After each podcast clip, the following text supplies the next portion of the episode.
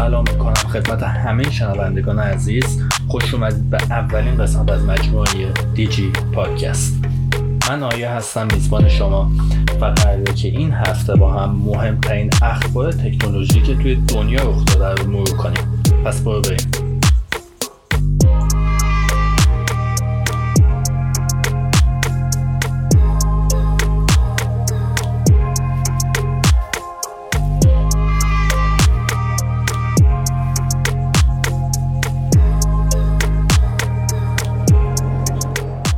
درودی دوباره خدمت تمام شما دوستان و شنوندگان عزیز و مرسی از اینکه با ما هستید و ما رو حمایت می‌کنید.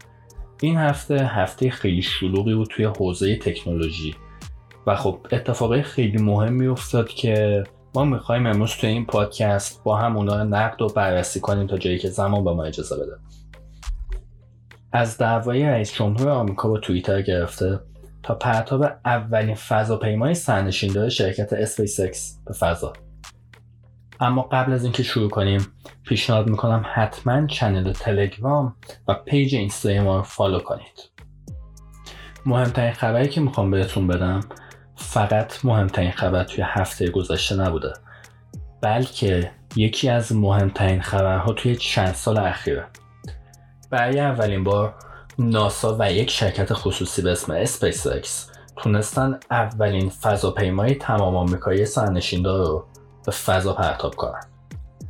ممکنه خیلیاتون پیش خودتون بگه که این اولین باری نیستش که از ناسا یک فضاپیما به خارج زمین پرتاب میشه. پس چرا این خبر اینقدر مهمه و تقریبا تمام رسانه های این خبر رو پوشش دادن؟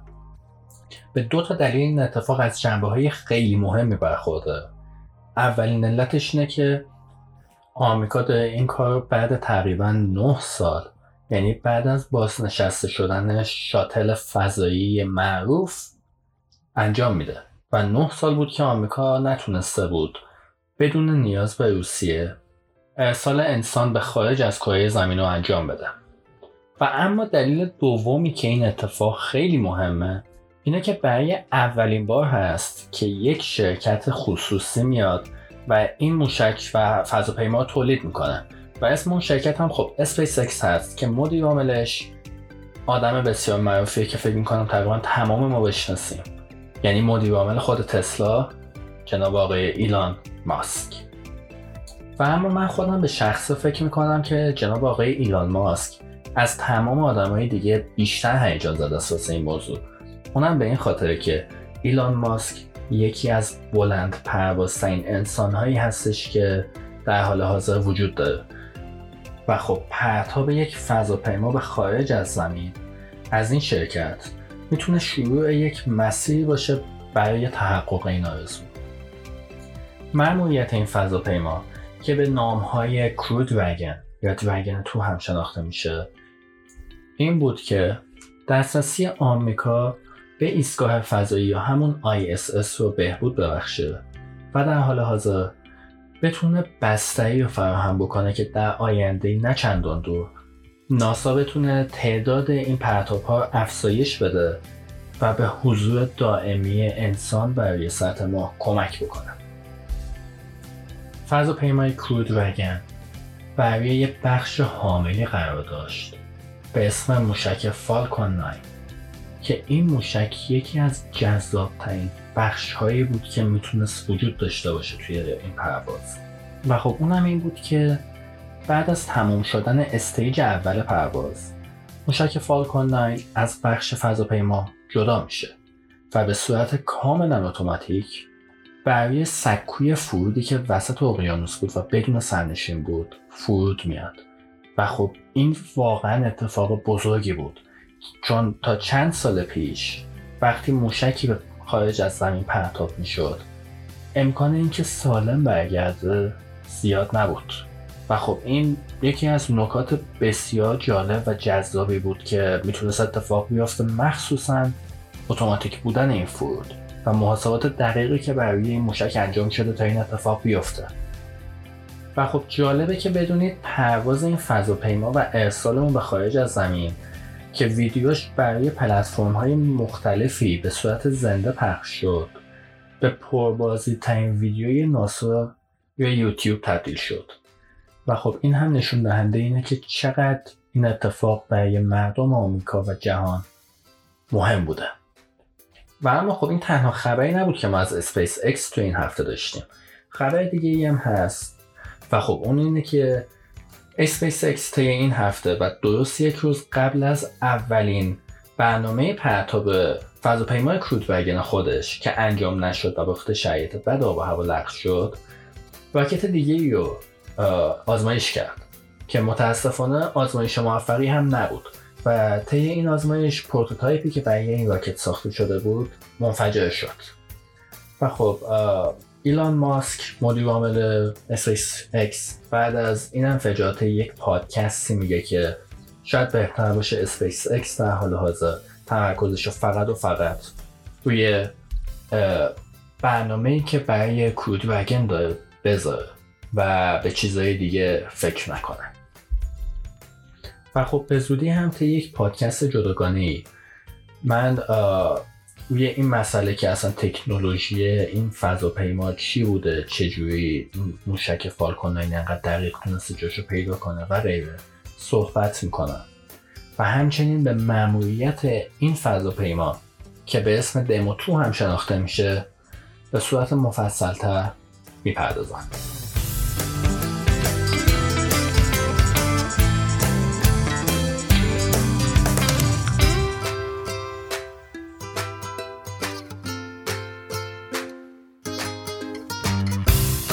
و خب خبر دوم ما راجع به کنفرانس Microsoft Build هست که اگرچه از این خبر نزدیک یک هفته و سه چهار روزه که گذشته اما به خاطر اهمیتش من خیلی دوست داشتم که این رو در پادکست بذارم و به شما عزیزان راجع بهش یک توضیحی رو بدم. و خب اولین اتفاقی که دوست دارم بهش اشاره کنم اینه که مایکروسافت framework خودش رو که به اسم Fluid هست اوپن سورس کرد و در اختیار تمام برنامه نویسان جهان قرار داد. خب این چه به چه معنیه؟ این به این معنیه که با اوپن سورس کردن نه این نرم افزار این فریم ورک شما می‌تونید کدهای اون رو ببینید و از اون کدها در پروژه های خودتون استفاده کنید و با این کار همکاری خودتون رو به شرکت مایکروسافت بیشتر کنید. و خب این یک کمک خیلی بزرگی هست جهت بهبود بخشیدن به این فریم ورک و همچنین کسایی که دوستان ازش استفاده کنن. framework Fluid فلم framework یه که شما به راحتی می‌تونید تمام فایل های نرم افزار آفیس خودتون رو هم از ورد یا پاورپوینت یا حتی اکسل با هم یک جا داشته باشیدشون این یعنی چی؟ یعنی شما می‌تونید دیتای جدولی از توی اکسل رو توی نرم افزار وردتون داشته باشید. و اگر شما بخواهید که اون اکسل رو ویرایش کنید به صورت کاملا جداگانه همزمان توی فایل ورد شما هم این ویرایش خواهد شد. و خب این خیلی تکنولوژی جالبیه که مایکروسافت به کار برده و خب کار رو آسون تر می‌کنه برای کسایی که با آفیس سرکار دارن. و اما اتفاق بعدی که توی این کنفرانس افتاد مربوط میشه به یک ابر کامپیوتر یا همون سوپر کامپیوتر عظیمی که مایکروسافت ازش رو نمایی کرد. این ابر کامپیوتر که با همکاری یک شرکتی به اسم اوپن ای درست شده. شامل 285 هزار هسته پردازشگره. که خب این خیلی عدد بالایی هست. به طور مثال فرض کنید که کامپیوتر شما دو یا چهار تا هسته پردازشی داره و این کامپیوتر 285 هزار هسته پردازشی در خودش قرار داده از نکته جالب دیگه ای که راجع به این کامپیوتر میشه گفت تعداد جی پی یو یا همون کارت گرافیک این کامپیوتر که به عدد ده هزار تا می‌رسه. و خب خیلی قدرت پردازشی از نظر گرافیکی بسیار بالایی داره. و خب سرعت اتصال به شبکه هم به این کامپیوتر یه چیز هلوش 400 گیگابیت و ثانیه هست که خب اینم باز عدد خیلی زیادیه. اما اگه بخوایم این کامپیوتر این ابر کامپیوتر رو با ابر کامپیوترهای دیگه مقایسه کنیم و به اونها جایگاه بدیم به گفته خود مایکروسافت این پنجمین ابر کامپیوتر جهان از نظر قدرته. که خب خیلی اتفاق جالبی می‌تونه باشه برای کسایی که دوست دارن بدونن که این اول کامپیوترها چی و چطور کار می‌کنن هدف تولید این کامپیوتر هم در واقع کار برای یادگیری ماشین برای مدل های هوش مصنوعی هست که مایکروسافت در حال حاضر دارشون کار می‌کنن و خب خبر جالب دیگه ای هم که مایکروسافت بهش اشاره کرد کم کردن فاصله بین دو تا پلتفرم وین 32 و UWP بود. که خب این کارش و با اوپن سورس کردنی که انجام داد روی این دو پلتفرم این امکانو داد که تمام برنامه نویس ها از سراسر جهان بتونن خیلی راحتتر برای ویندوز اپلیکیشن تولید کنن و با ویندوز بتونن کار کنن. که خب این هم باز خبر خوب و جالب دیگه ای بود و اگه این اتفاق بیفته به شدت کار با ویندوز و کد زدن برای ویندوز. می‌تونه راحت تر بشه. Microsoft Cloud for Healthcare هم یکی دیگه از نکات جذاب این کنفرانس بود که در واقع مایکروسافت اومده یک سیستمی رو یک سیستم اپی رو درست کرده و اون رو برای کارهای صنعتی در اختیار عموم قرار داده که می‌تونه باهاش دیتاها رو آنالیز کنه و خب اطلاعات شما رو بگیره و با توجه به اطلاعات شما بتونه توی روند بیماریتون روند سلامتیتون بهتون کمک بکنه. که اتفاق خیلی مهمیه هرچند یک سری مخالفایی هم داره. مخالفا میگن که این اطلاعات نباید زیر دست مایکروسافت قرار بگیره. این یه بحثیه که خیلی وقت پیش اومده. از قبیل این موضوع که شاید شنیده باشید که میگن بیل گیتس دنبال اینه که بتونه با یافتن درمان کرونا تمام مردم رو با یک سری چیپ هایی آلوده کنه و اونا رو به خدمت بگیره. که خب این یه تئوری توته عجیبیه و من هم نمی‌خوام راجع بهش اینجا صحبت کنم. اما به هر حال مایکروسافت این رو هم ارائه داد و امیدواریم که بتونه به سلامتی مردم کمک شایانی بکنه. از نکته جالب توجه دیگه این کنفرانس هم میشه به آپدیت کردن مرورگر Microsoft Edge اشاره کرد که مایکروسافت در نظر داره علاوه بر تسریع سرعت این مرورگر اون رو به یک نوار جستجوی کناری هم مجهز بکنه. همچنین مایکروسافت اولین ورژن از Windows Terminal رو به صورت رسمی release کرد و در اختیار مردم قرار داد. آپدیت های مهم و جدیدی برای Microsoft Azure و همچنین معرفی یک database جدید برای تمام developer ها و programmer ها باعث شد که این برنامه رو بیش از پیش برای دیولوپرهای سراسر جهان جذاب کنند.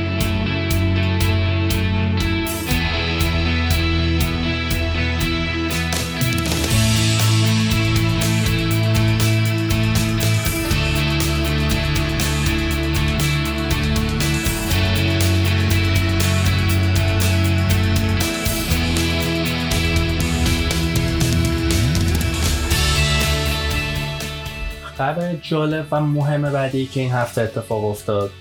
دهگیر شدن رئیس جمهور آمریکا با شبکه اجتماعی توییتر بود. هرچند ما نمی‌خوایم وارد جنبه سیاسی این ماجرا بشیم.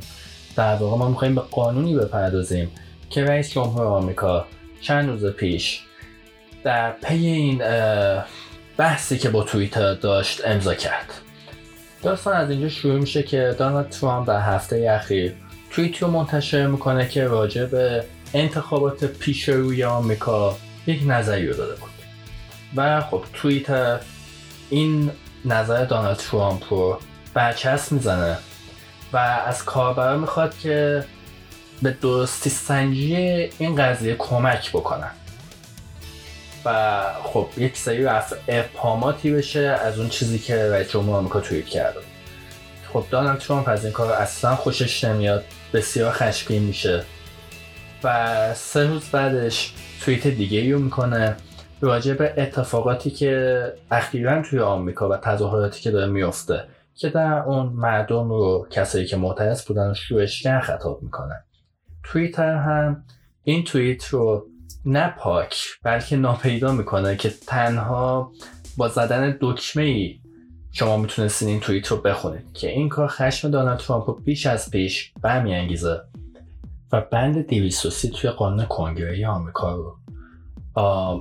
به قول خودش بهبود میبخشه با امضای لایحه‌ای. خب خیلی ممکنه براشون این سوال پیش بیاد که این لایحه چیه یا اینکه بعضا اشتباه کنم با فیلترینگ شبکه های اجتماعی. خیر اینو نیست. در حال حاضر شبکه اجتماعی مثل توییتر فیسبوک و غیره می‌تونن یک پست کاربر رو به دلیل نقض قوانین یا انتشار فیلم های مستحجن یا غیره پاک کنن. جناب دانالد ترامپ لایحه‌ای نوشته که توی اون مقرر می‌کنه که این شبکه ها در صورت دستکاری محتوای پست های کاربران دچار پیگرد قانونی خواهند شد. که خب هرچند این لایحه هنوز تصویب نشده به خاطر اینکه مشکلای قانونی داره و خب انتظاری هم که میره اینه که با یک سری تغییرات این لایحه روبرو بشه و به این صورتی که ما الان داریم می‌بینیم نباشه.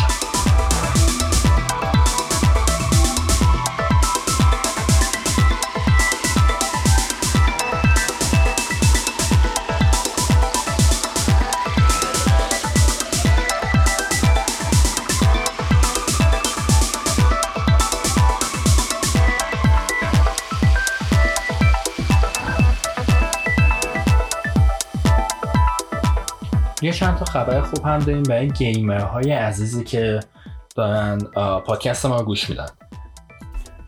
توی هفته که گذشت سونی اعلام کرد که پلی استیشن 5 قراره که توی تعطیلات آخر سال 2020 به بازار عرضه بشه که خب این خیلی خبر خوبیه.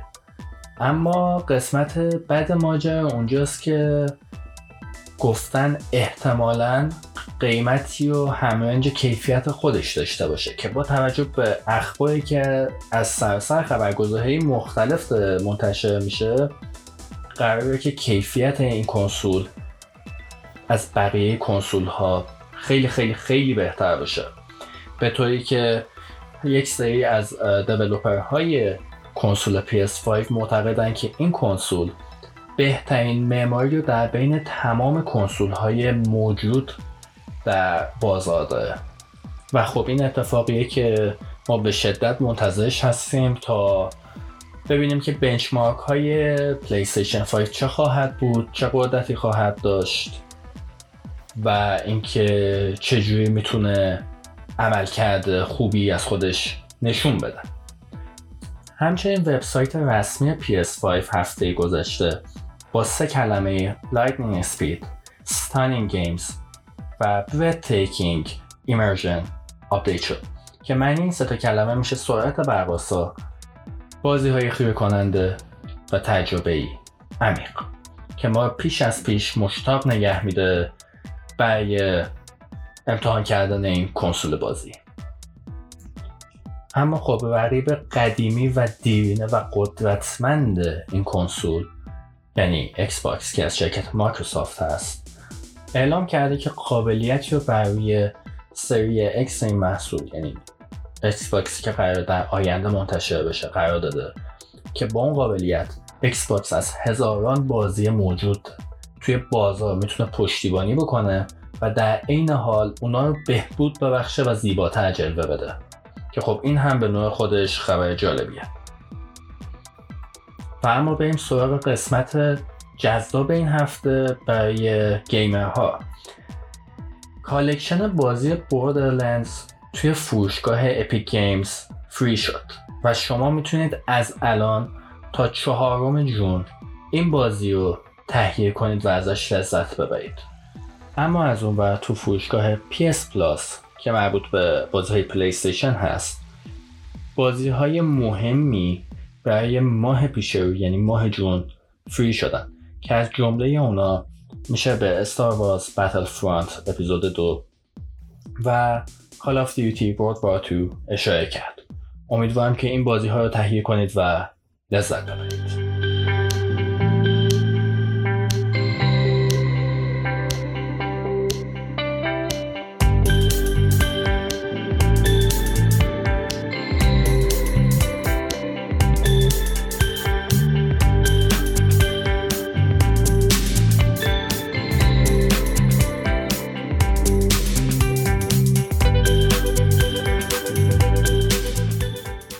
خبر دیگه ای که علاقه مندان به الکترونیک و بحث کد نویسی و مخصوصا اینترنت اشیا یا همون آیوتی از اون خیلی خوشحال شدن معرفی رزبی پای چهار با رم 8 گیگابایت بود. رزبی پای یک مینی کامپیوتر هست که شما می‌تونید حتی توی کف دست خودتون نگهش دارید به این اندازه کوچیکه و به اصطلاح امبدد سیستم به اینها گفته میشه. می‌تونه برای شما قدرت تقریبا برابری با یک کامپیوتر معمولی سطح پایین رو برمقام بیاره و می‌تونید با اون کد بزنید اونها رو توی جاهای کوچیکی جا بدید ربات بسازید. مخصوصا ربات که بسیار پرطرفدار هست یا حتی توی دوربین ها و وسایل دیگه از اون استفاده کنید. علاقه مندم به الکترونیک و کدزنی برای بوت های رزبی پای. از جمله خودم. از شنیدن این خبر خیلی خوشحال شدم. به خاطر اینکه این کاری که رزبی پای کرد باعث میشه که قدرت این مینی کامپیوترها و مینی پیسی ها افزایش پیدا کنه و خب پردازش ها روی اونها راحتتر انجام بشه. همچنین رزبی پای مدتی هستش که داره روی سیستم عامل 64 بیتی رزبیان کار می‌کنه. که در حال حاضر رزبیان تنها و توی نسخه 32 بیتی و با کرنل 32 بیتی داره پشتیبانی میشه. اما خب رزبی پای گفته که روی نسخه 64 بیتی این سیستم عامل هم داره کار می‌کنه و با اومدن رزبی پای 4 8 گیگ این امکان وجود داره که هرچه زودتر این نسخه هم روانه بازار بشه.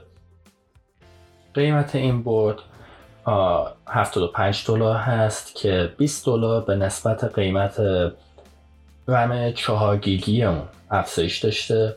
رم 4 گیگی در حال حاضر با قیمت 55 دلار و رم 2 گیگی هم 35 دلار به فروش می‌رسه.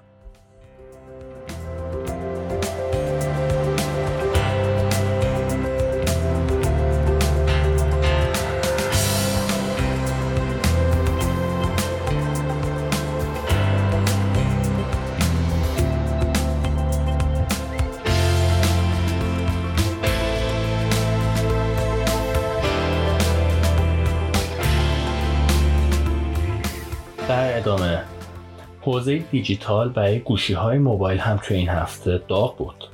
برای مثال شرکت سامسونگ پردازنده Exynos 880 5G خودش رو معرفی کرد که از نظر کارایی حداقل روی کاغذ یک مقدار تفاوت داره با پردازنده پرچمدار قبلی خودش یعنی Exynos 980 که خب این تفاوت هم برمیگرده به هسته هایی که از اون استفاده شده. Exynos 880 از 8 هسته تشکیل شده که 6 تا از هسته های اون رو پردازنده Cortex A55 تشکیل داده و تنها دو هسته‌ش از پردازنده A77 تشکیل شده.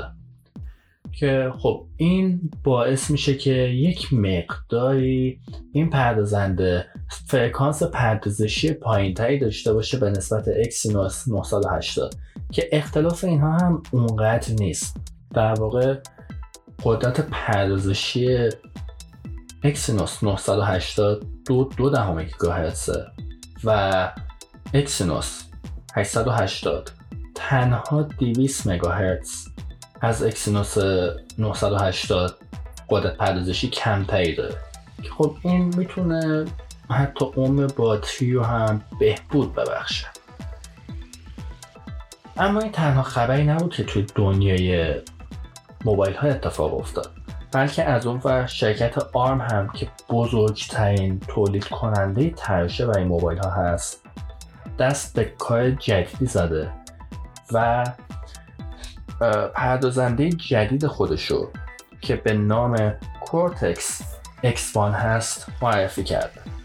البته در کنار اون از دو پردازنده دیگه هم پرده برداشته که به ترتیب نامشون هست Cortex A78 و Mali G78 که هر دوی اینها جایگزینی هستن برای مدل های قبلی خودشون.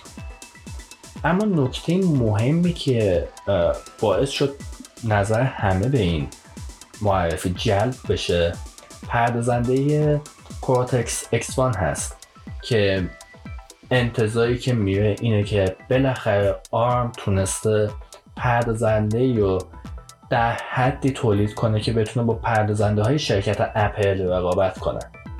که خب اگه این اتفاق بیفته بازار رقابت بین گوشی هایی که مبتنی بر آرم هستن و گوشی هایی که مبتنی بر پردازنده اپل هستن به شدت داغ خواهد شد. آزمایش نشون داده که پردازنده کورتکس X1 30 درصد بهتر از A77 داره عمل می‌کنه و 22 درصد هم بهتر از A78 عمل خواهد کرد.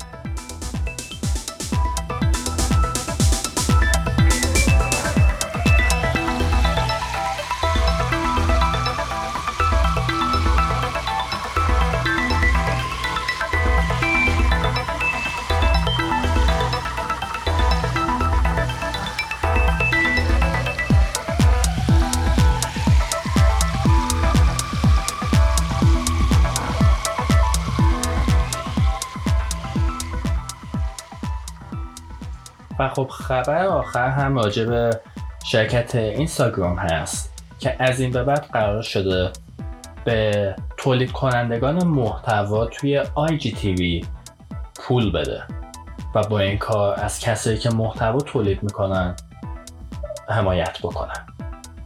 خب دوستان خبرهای امروز ما به پایان رسید. خبرهای این هفته ای که داشتیم به پایان رسید. امیدوارم که خوشتون اومده باشه. حتما page Insta ی ما رو follow بکنید کانال تلگرام ما رو follow بکنید. به تازگی سایت رو هم راه انداختیم. می‌تونید توی سایت هم برید نظر بدید.